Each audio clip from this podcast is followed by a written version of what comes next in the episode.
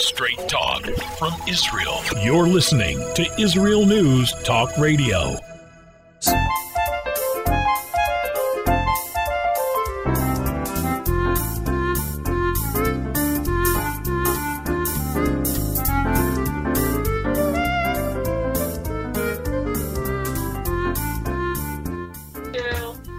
Good morning. My name is Andrea Simantov, and you are listening to Pull Up a Chair on IsraelNewsTalkRadio.com. I don't know where you're listening in from today or on your podcast, but I have to tell you, it is so cold in Israel. It is cold. It is winter. It is said that this country has weather from every single spot in the world. Meaning, whatever corner of the world you are listening in from, we have your weather here. All right. On today's show, we are, of course, going to speak about my favorite portion of the Torah, which, of course, is my favorite. A lot of things went on in Israel this week. I just got a buzz. And we're going to talk about the murder. I have to talk about the murder of a young Yeshiva student, a young man, a young father, a young star. Okay, I apologize. We're having some technical difficulty. We're going to try to fix the audio with Andrea. Stay with us, everybody. Our aggressors. Let's see. We will talk a little bit about immigration. What else will we have? Yeah. This week, our non-Jewish Christian listeners, I believe, tomorrow night is the holiday for Christians, and it really is very much a non-event in Israel. That's not to say that it does not go unnoticed. So we have so much to talk about, and let me see, what else can I share with you? Oh, yeah. I went yesterday to an empty IKEA. And I must tell you, I think that the COVID malaise is taking place all over the world. None of us are exempt. And what frightens me more are the arguments between friends. So I'd like to know what you think. Drop me a note today. Let me know if you're listening. And write to me at Andrea@IsraelNewsTalkRadio.com. I would like to hear from you. Okay, we will speak on the other side.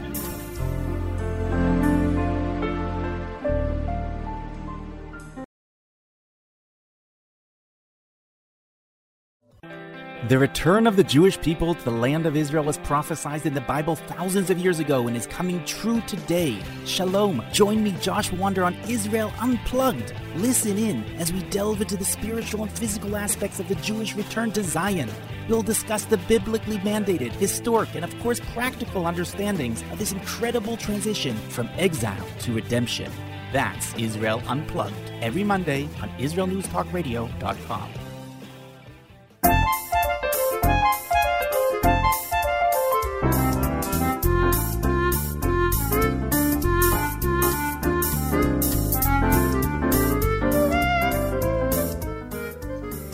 We're back. Andrea Simantov, sorry for laughing.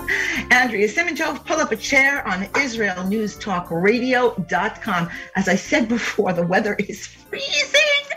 So I think I'm laughing. I think it's a physiological reaction to the cold. I've never heard of the Middle East being cold. You see pictures of the desert. Crazy. All right. So it was interesting. I was thinking about the juxtaposition of the Western world, where the holiday of Christmas seems to take over. It's just all over the place. And here in Israel, it's very subdued. I live in the southeast of Jerusalem, where we have a very large Christian community.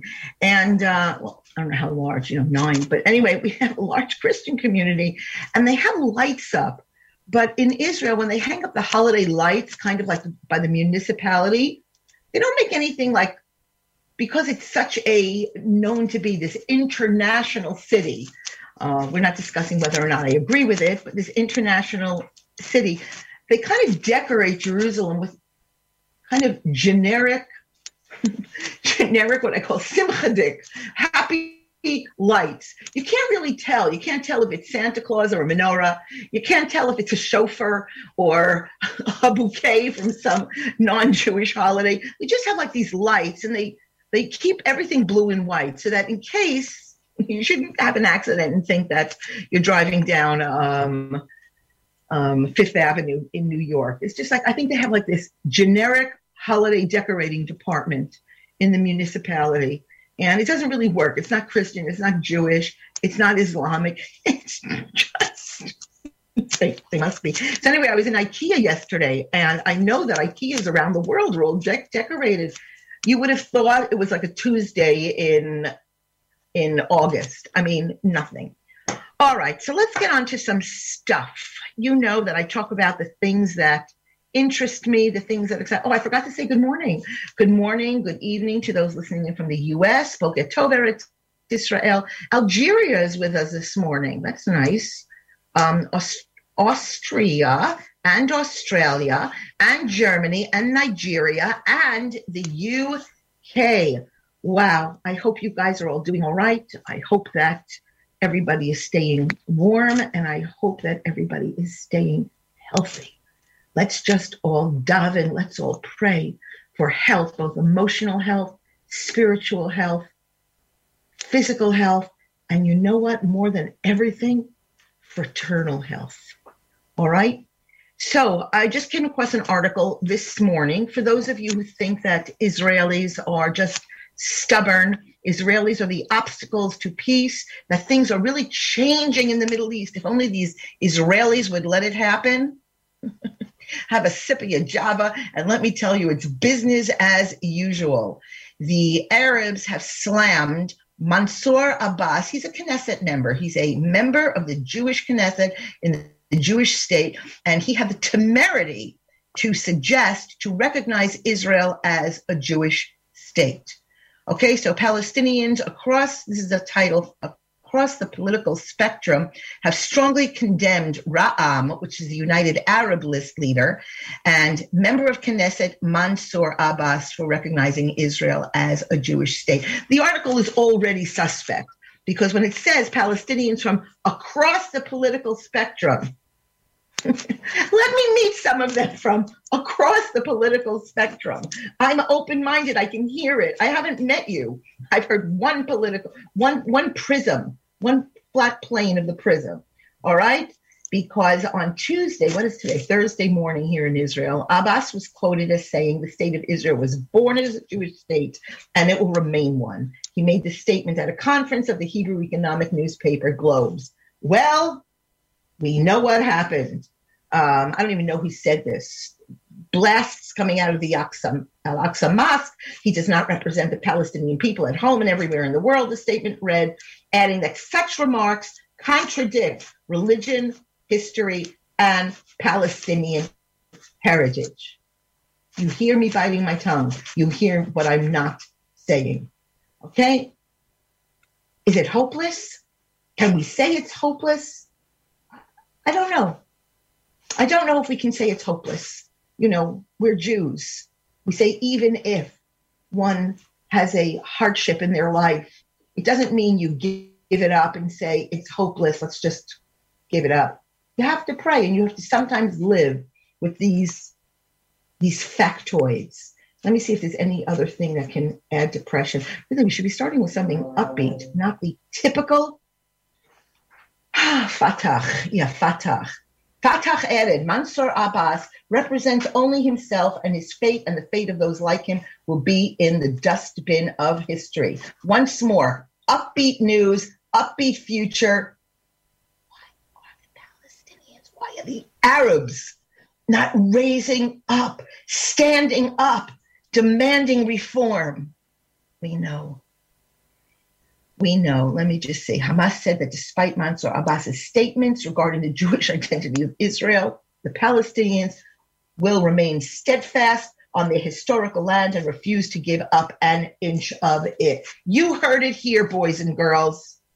Zero-sum mentality. Adults, burying the hopes, the futures, the aspirations of their children to participate, to function, to thrive and advance in this world. Israelis, if you think that we're the aggressors, I beg all of you, I beg you, if this is your only source of news, your only source of what's happening in Israel, then please type in, did you know that Google is now a verb?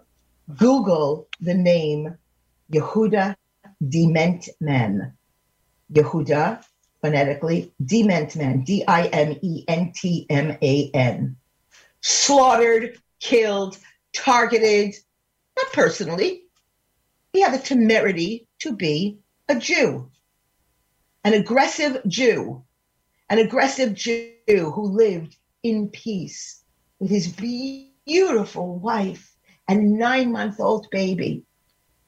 He worked. He went to yeshiva. He was a friend. He was a son. He was a daddy. He was a husband. So if you think that that Israelis are the aggressors, take a look at his wife, sitting with her crossed legs, placing her fingers, the dust of the sand of his grave, dripping out of her fingers. Let me tell you, what act of aggression did his wife commit? What did he commit? There's no justification for his murder or the murder of any other blessed Israeli on our side. There's no moral equivalency. Can't even say that word. I'm so angry. Forgive me. And to anyone who's listening to this and dares to add however, but, just don't. Stop. Practice the art of stop. As I said to a friend in the car yesterday, they don't know. People do not know. Now, not knowing is not a crime.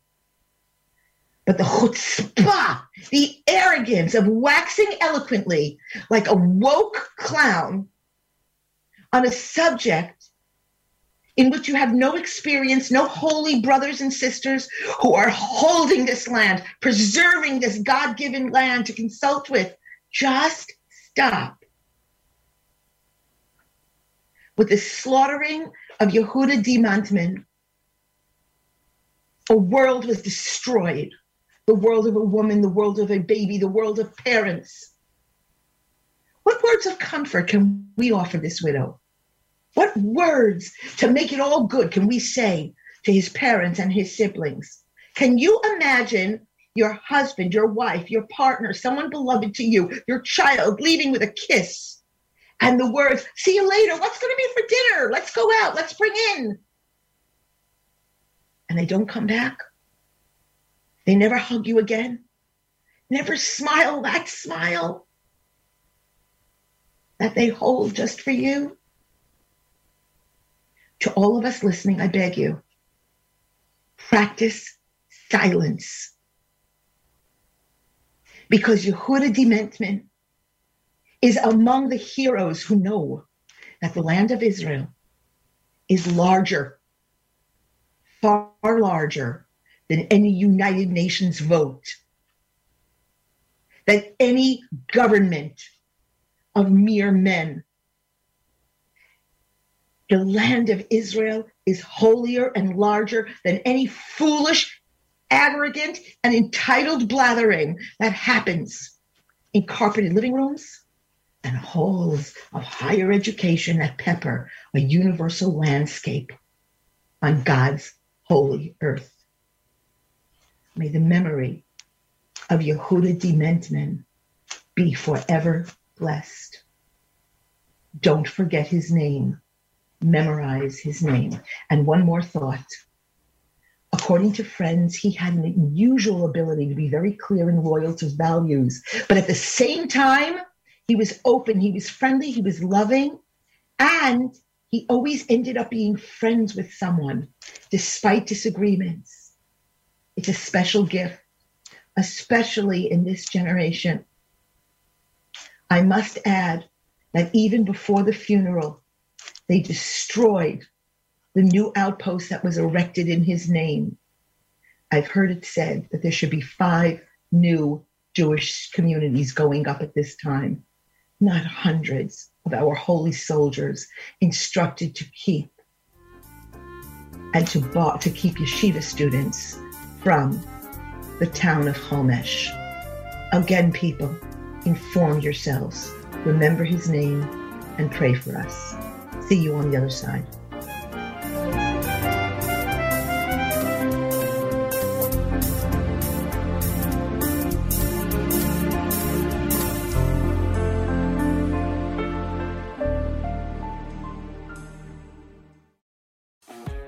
Hi, I'm Steve Miller. And I'm Matt Zucker. Join us for Lighten Up, where we take a look at the week's current events in Israel and from around the Jewish world through a humorous lens. If you've been paying attention during these crazy times, you know that it's a challenge to parody life anymore. But join Steve and I as we give it the old college try. Not only is being happy an obligation, but life is just too short to take it all so seriously. So join me, Steve Miller. And me, Matt Zucker. For Lighten Up every Monday morning at 10 a.m. Eastern Standard Time, 5 p.m. Israel, only on IsraelNewsTalkRadio.com.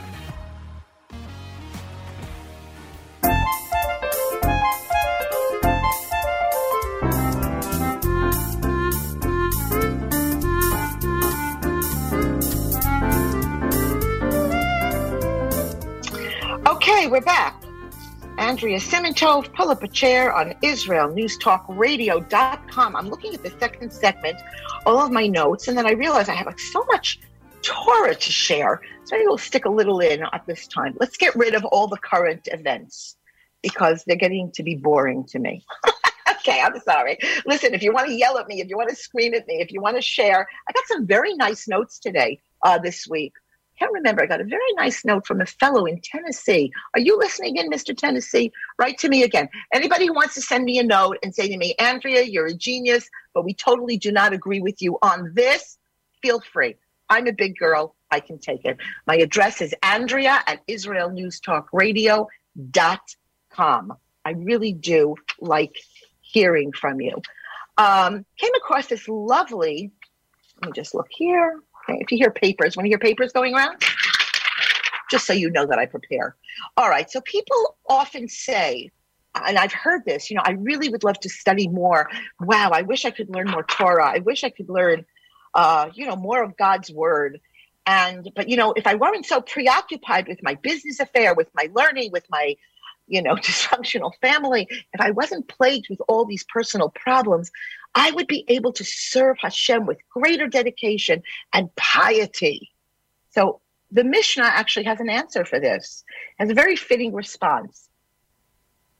It says, do not say, when I have the opportunity, I will study, because perhaps you will not have the opportunity. Rabbi Bunam suggests that it is Hashem's will that you serve him under these less favorable circumstances. And the Chafetz Chaim, of whom we speak quite often on this show, the Chafetz Chaim explains that above-mentioned verse, you know, if I were not so preoccupied, the place where you stand is holy ground. The precise situation in which you find yourself at this very moment is holy. Hashem expects you to serve him in your situation and environment, despite the difficulties involved. Wow, that's going to give me something to talk about at my Shabbos table. By the way, please, I like to let you know, just to keep you informed, you want to send me a note, send us good. My husband is going into the hospital tomorrow, into holy Hadassah Hospital in Mount Scopus, and he will be having a hip replacement. You like that? A hip replacement. We're at that age. And I'm very excited because I'm going to be spending the Sabbath in the hospital. So I'll have more to report next week. It'll be a new adventure for me. And yeah, okay. So anyway, this is interesting, says Andrea. Apparently, in 2021, which is closing out, it's racing away as we're talking. Oh my gosh, we were so excited to leave 2020 behind. Well, whoop-de-doo. We can add another notch to the belt. So apparently this year, even despite the airport closings, despite all of the segerim, the shutdowns, 4,000 U.S. immigrants moved to Israel. And that was the highest annual figure since 1973. So just this last year, 4,000 were Americans. And how many? More than 27,000 people in all made the Jewish state their new home this year, up 30% from the year before, but still below the pre-COVID numbers. I find this fascinating. In France, let me just say, new arrivals included, because the U.S., the highest figures, 400 immigrants arrived from Canada. I guess you're cold here today, too, bringing the total number of immigrants from North America to 4,400. We saw 40% coming in from France, highest number in 4 years. From Russia, the former Soviet Union, 7,500. And from the Ukraine. Other countries who came are regular listeners to this show. I guess they wanted to come and see me in the studio. We have people coming in from Argentina, from the UK came in, 550 from South Africa. I know it included some of my own children, 550 from Brazil, and 280 from Mexico.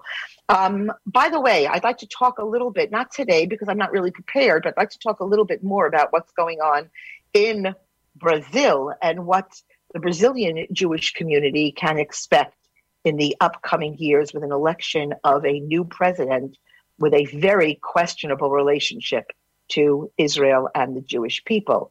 And also welcome brothers and sisters from Ethiopia came in, a little more than 1,600. So again, Israel is the home, the land of the Jewish people. We're here. We're waiting for you. When I read about what's going on Western campuses, when I read what's going on, we're actually going to talk a little bit more about this during the Parsha. You know, it happened before. I think I called this program Willful Blindness when I posted it on Facebook.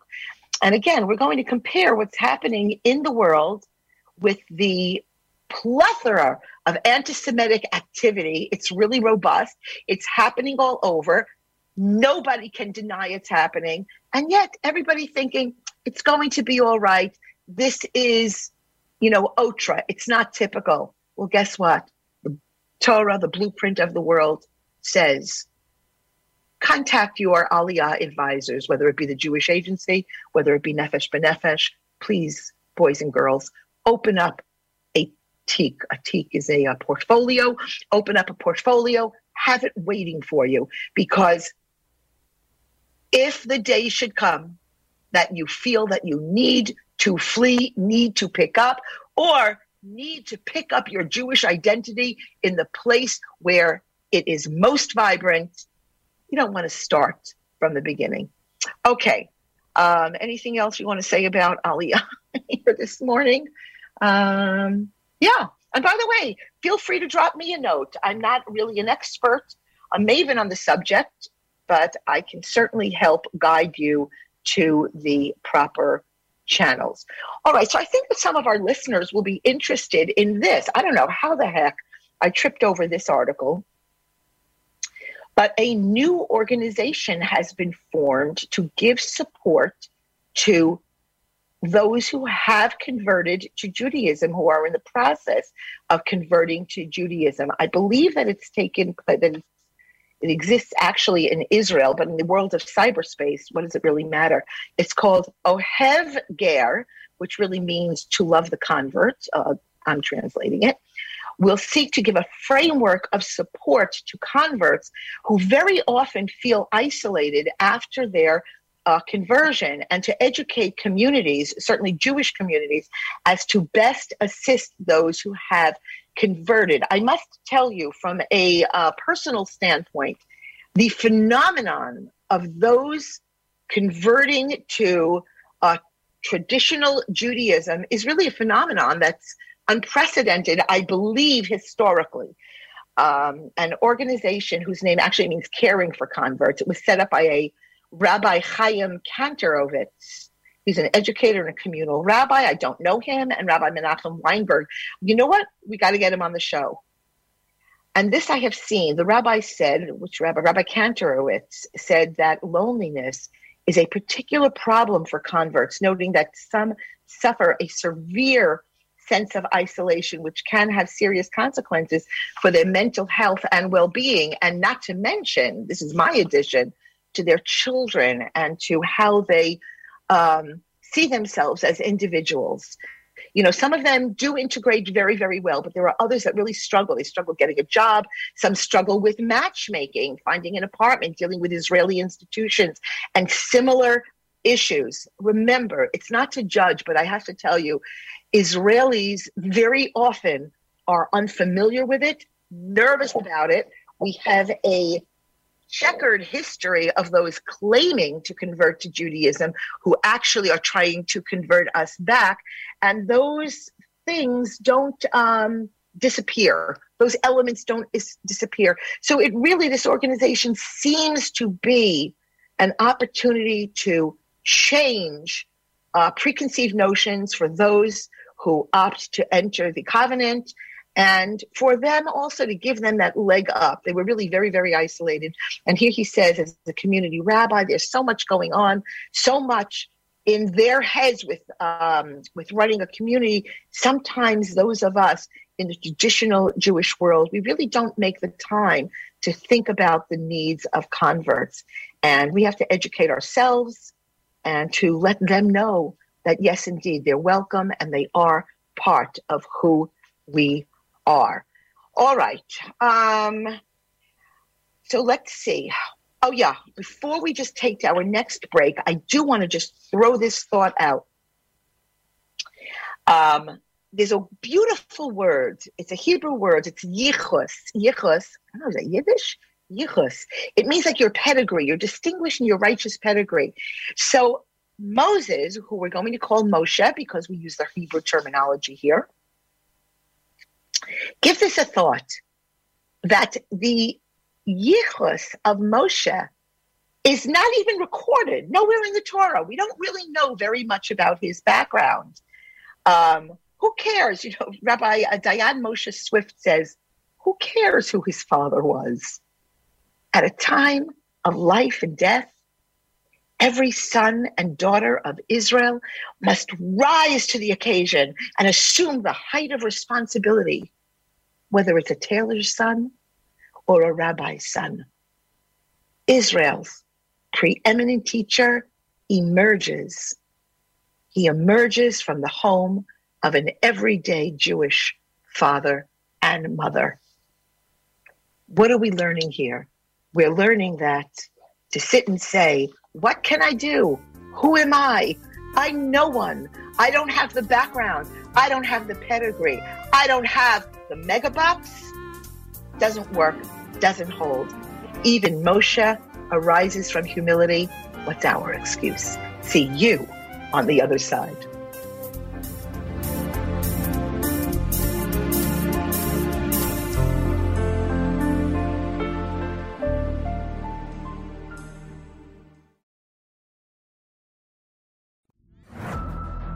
Are you tired of political correctness and the fear that you might offend someone? I'm not afraid to offend you. Wow, look who's talking tough.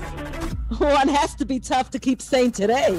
Hi, I'm Alan Skorsky. And I'm Bayla Seabrow. And join us every Wednesday for The Definitive Wrap as we interview the most sought-after guests and expose progressive trends that masquerade as enlightenment but actually destroy our freedoms. We are the No Woke Zone, so buckle up to this exciting show. Buckling up, but I'm driving. Sure, you can drive, but I'm the navigator. Tune in for the No Nonsense, The Definitive Wrap Show, every Wednesday on Israel News Talk Radio.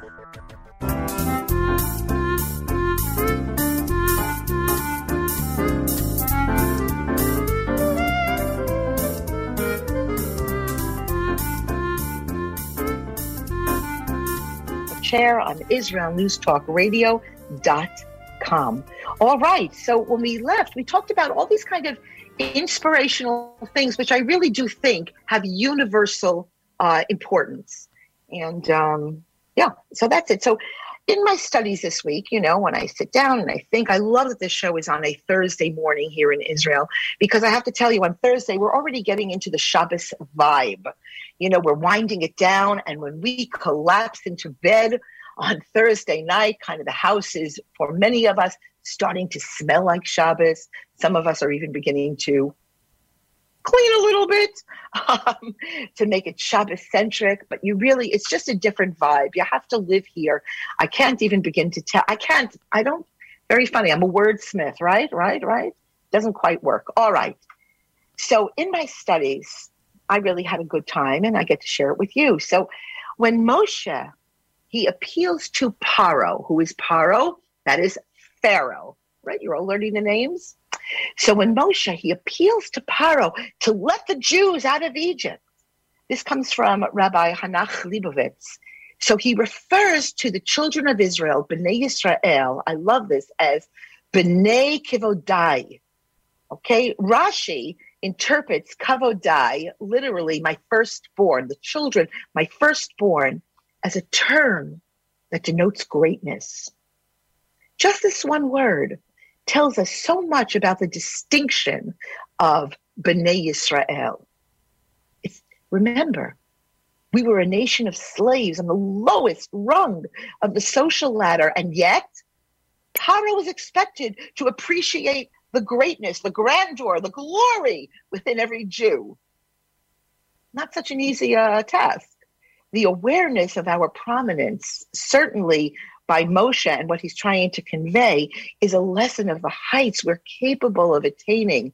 And it reminds us of how we are to act in order to remain worthy of Hashem's term, of that beautiful phrase, B'nai Kivodai. This idea kind of gives us a picture of the unique responsibility we have to act in a manner that befits the respect that Hashem bestows on us. Not an easy assignment, but we are tasked with standing above the rest of society so that we remain a singular nation with a unique quality, the Torah that shines from within each and every one of us. Goes back to what we closed with in the last segment of the show. None of us are exempt. If Moshe himself comes from a humble background, what is our excuse as we aspire to reach greater heights? Okay, we are now beginning the second book of the Torah. Everyone thinks that it all happens in Genesis, in the book of Bereshis, in the beginning. Not so. Every week, more of our glorious blueprint unfolds.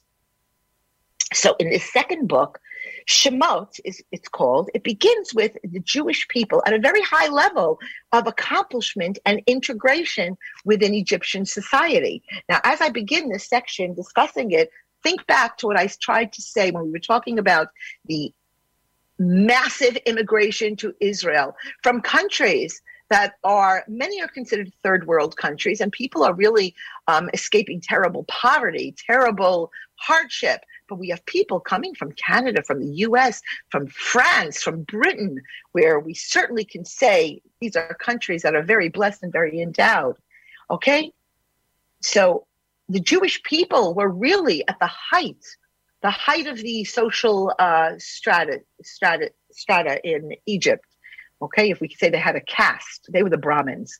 But from this lofty perch of security and success in Egyptian society, what happens? They're toppled. The situation changes really almost overnight for them. It's traumatic, and they go from being accepted and even respected, emulated, to positions of abject slavery, such cruelty. The slavery situation we get to see is not temporary. It's not aberrant. It's going to last for centuries. What was it, 400 years? And eventually the Jewish people, though certainly not all of the Jews, or even a majority of them, suddenly overnight, they're freed from Egyptian bondage by divine intervention, and they're forged once again into a kingdom of priests and a holy nation. So it's a wild roller coaster from dizzying heights to kind of terrible lows, and then the crawling up again. Is there a better example, a more startling example of God's plan for Israel throughout all of the ages and every climate? Jewish world, seldom on an even keel for Israel throughout all of its ages. All we are people of ups and downs, and history for us is really a roller coaster. The past century certainly is an excellent example of the pattern of Jewish history. A fortunate is a person who lives in up, the boon times. But you know what? It isn't permanent and it doesn't last long. The only thing that's certain in Jewish life, according to Rabbi Beryl Wine, is uncertainty. And even though we all wish and we all pray for a greater stability in the world, to really be Jewish is to accept this divine mandate of change and uncertainty. You know, Moshe's appearance in the Parsha, here it is. It's another example of this roller coaster, the up and down situation of Jewish life. What happens? He begins as an infant, thrown into the crocodile-infested waters of the Nile. He's then miraculously delivered from that fate of certain death. And what happens? He's not sent into an orphanage. He's raised as a prince in the house of Paro, no less. What then happens? He forfeits his high position out of loyalty and compassion to his Jewish brothers. He's a hunted man. He escapes Egypt and comes to Midian, where he marries and he becomes a shepherd, from a prince to a shepherd, tending the flocks of his father-in-law. Apparently, there's no natural way that he can reclaim his role as a prince. But in that incident of the burning bush, let's take it just a tad deeper, all right? It's not a child's cartoon. The Lord plucks him away from his sheep and sends him on a giant mission to redeem and educate the Jewish people, even though he himself did not have a lofty Jewish education. But listen to this. Moshe rises to the highest level of human leadership and spiritual attainment. He becomes our measuring rod, our staff of balance, a symbol to all future Jewish leadership and spirituality. But Moshe, like Israel itself, first he had to be plunged into the depths of persecution and poverty before being raised to greatness.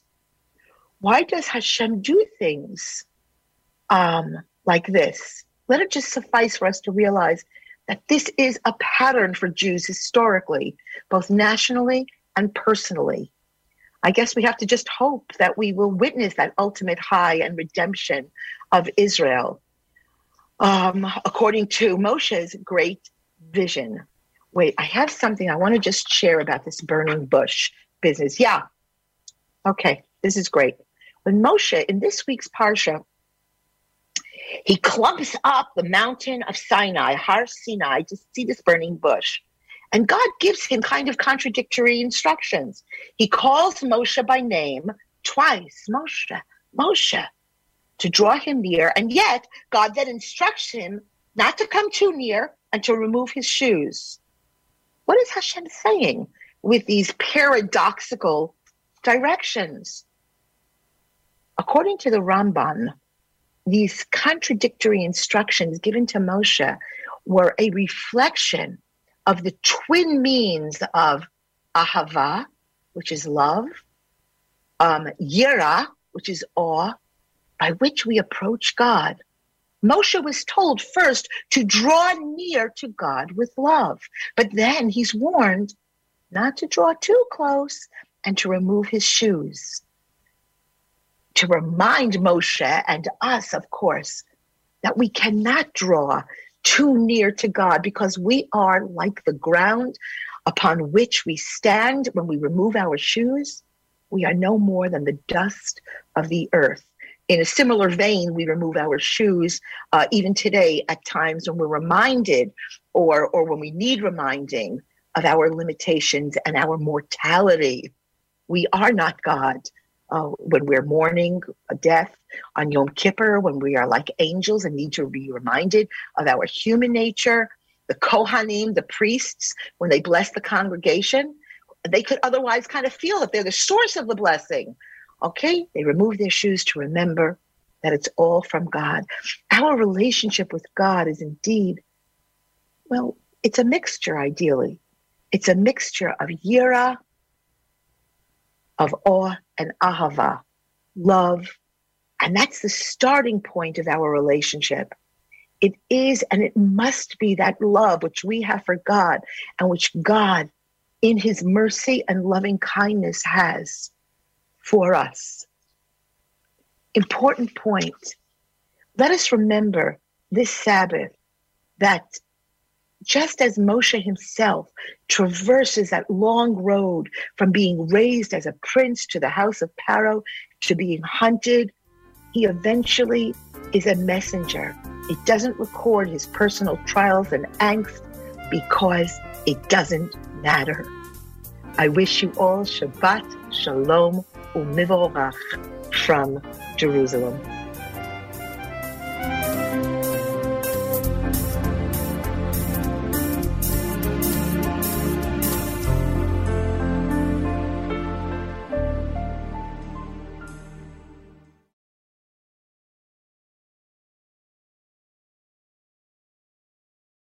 If you love Israel News Talk Radio, then you'll love our Facebook page. We keep you up to date on what's happening in Israel, plus little surprise treasures that we don't share on the radio.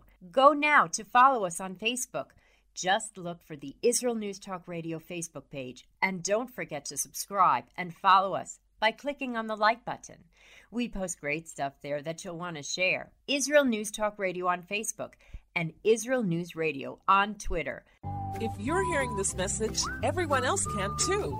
Advertise with Israel News Talk Radio and get your message out to people. We'll build a personalized package for you. Contact advertising at IsraelNewsTalkRadio.com.